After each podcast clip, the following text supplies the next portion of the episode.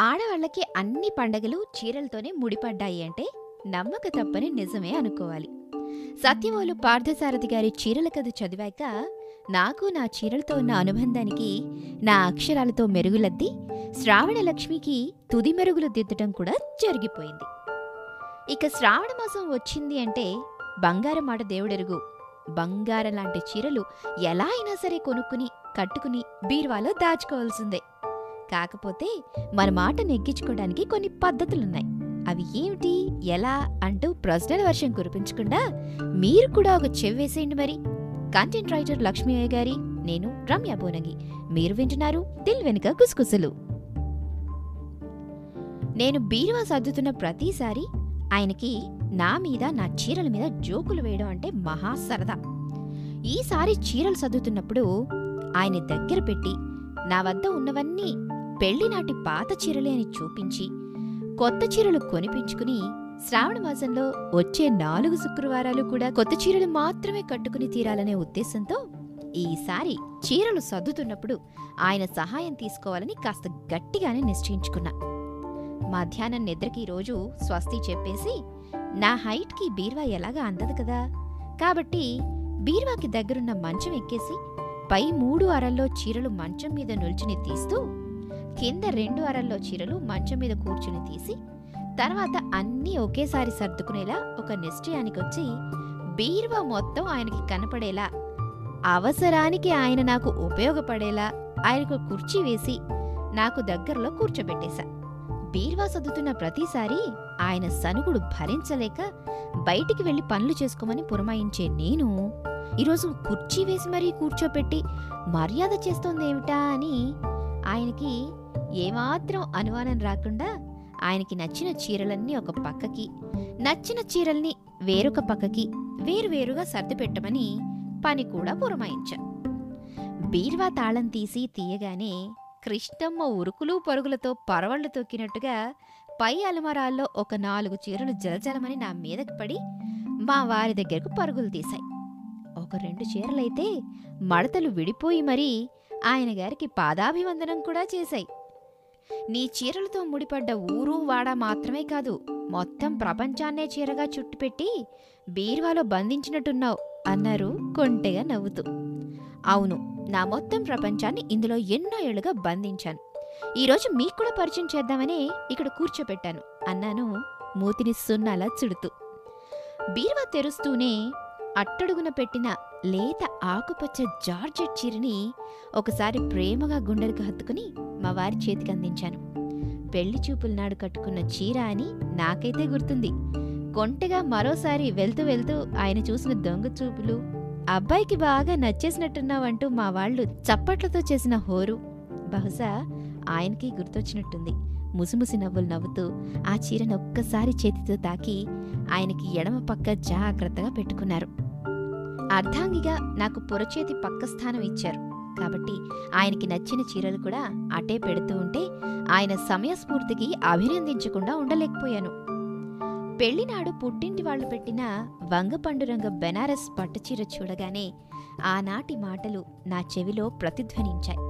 నీకన్నా చీర బరువే ఎక్కువ. ఎలా మోస్తావో ఏమిటో అంటూ ఆకతాయి మాటల్లో బంధువులు అల్లరి చేస్తూ ఒక పక్క నన్ను ఆట పట్టిస్తూ ఉంటే అటు నుండి ఇటు వచ్చి అమాంతం నన్ను బుట్టలో కూర్చోబెట్టి మండపం వరకు అలవోకగా ఎత్తుకుని వెళ్ళిపోయారు మేనమామలు. ఆ చీరను తీసుకుని ఇప్పుడు చేతితో తాకుతూ ఉంటే ఆనాటి కర్పూరం గంధం కలగలిపిన సువాసనతో మరోసారి మత్తెక్కించినట్లే అనిపించింది. ఆ పెళ్ళినాటి ముచ్చట్లతో పట్టుచీర కూడా ఆయన మనసునే కాదు చేతిని కూడా తాకి ఇందాక పెళ్ళి చూపుల చీర కిందకే బుర్ర ఉంచుకుని మరీ చేరిపోయింది. ఆషాఢమాసం అంతా పుట్టింట్లో నేనుంటే కాలు కాలిన పిల్లిలా శ్రావణమాసం ఎప్పుడొస్తుందా? నేనెప్పుడు ఇంటికొస్తానా అని ఆయన ఎదురు చూస్తూ మొదటిసారి పెళ్ళి కూతురు వరలక్ష్మి వ్రతం చేసుకోవాలని అత్తయ్య ఆయనతో చెప్పినప్పుడు నాకిష్టమైన రాణి కలర్ పట్టుచీరలో మహారాణిలా ఉన్నావంటూ ఆ రాత్రంతా జాగారమే చేయించారంటూ నేను సిగ్గుపడుతూ గుర్తు చేసిన జ్ఞాపకంతో ఆయన చేతికి అందించిన చీర అంతే సిగ్గులు మొగ్గై పెళ్ళినాటి బనారస్ చీర క్రిందకి చేరిపోయింది. ఇది గుర్తుందా? నా సీమంతానికి మా అమ్మ వాళ్ళు సూడిదలతో పాటు తెచ్చిన మెరూన్ కలర్ చీరకి పసుపు పచ్చ అంచున్న ఉప్పాడ పట్టు చీరని ఆప్యాయంగా తడిమాను.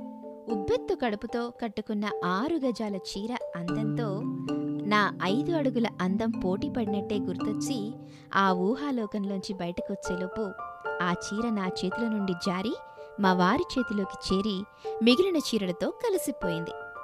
పెళ్ళినాటి ఇరువురి తెల్లటి మధుపర్కాలు కాస్త వన్నె తగ్గాయన్న మాటే కాని నవమాసాలు మోసిన బుజ్జాయికి ఒత్తుకోకుండా మొదటిసారి మెత్తటి మధుపర్కంతో ఎత్తుకుని ముద్దాడిన మధుర క్షణం ఆ స్పర్శకి చీరకి అంటిన చనుబాల తడి మనసులో మెదిలిన అలజడి ఒక మధురమైన జ్ఞాపకంగా మిగిలిపోయింది. తన పంచ మాత్రం తర్వాత బుజ్జాయికి ఉయ్యాలై జోల పాడింది. బీర్వాలో ఒక పక్కగా ఒత్తికగా ఉన్న మధుపర్కం కూడా ఎక్కడా తగ్గేదే లేదంటూ మా వారి చెయ్యిని సున్నితంగా తాకి శ్రీమంతం చీర కిందకి చేరిపోయి బుద్ధిగా ఒదిగిపోయింది. బారసాల పెళ్ళివాళ్ళం అంటూ మెట్టింటివారు హడావిడి చేస్తూ తెచ్చిన పెద్ద పట్టుచీర ఇక్కడే ఉన్నానంటూ దర్పంగా తలెగిరేసి నాకు గుర్తు చేస్తున్నట్లే అనిపించింది. బుజ్జా ఈ నామకరణం రోజున కట్టుకున్న నీలం రంగు పట్టుచీర నేను తల్లిని అయ్యాననే గర్వంతో ఉన్నానేమో ముచ్చటైన పెద్ద అంచుతో కొట్టొచ్చినట్టు కనిపిస్తూ నా అందాన్నే కాదు హోందతనాన్ని కూడా ద్విగుణీకృతం చేస్తున్న ఆ చీరని ఎలా మర్చిపోతాను? అపురూపంగా నా చేతిలోకి తీసుకున్నాను. ఇది మా అమ్మ కొన్నదే కదా? నేను తీసుకోమన్నాను. ఇది నీకు చాలా బాగుంటుందని తెలుసు అంటూ ఆ చీరని నా చేతిలోంచి అపురూపంగా అందుకుంటూనే ఎంత వద్దన్నా వస్తున్నా ఆయన కళ్ళల్లో కన్నీళ్ళు చూశాక అత్తయ్య గుర్తొచ్చారని నాకు అర్థమైంది.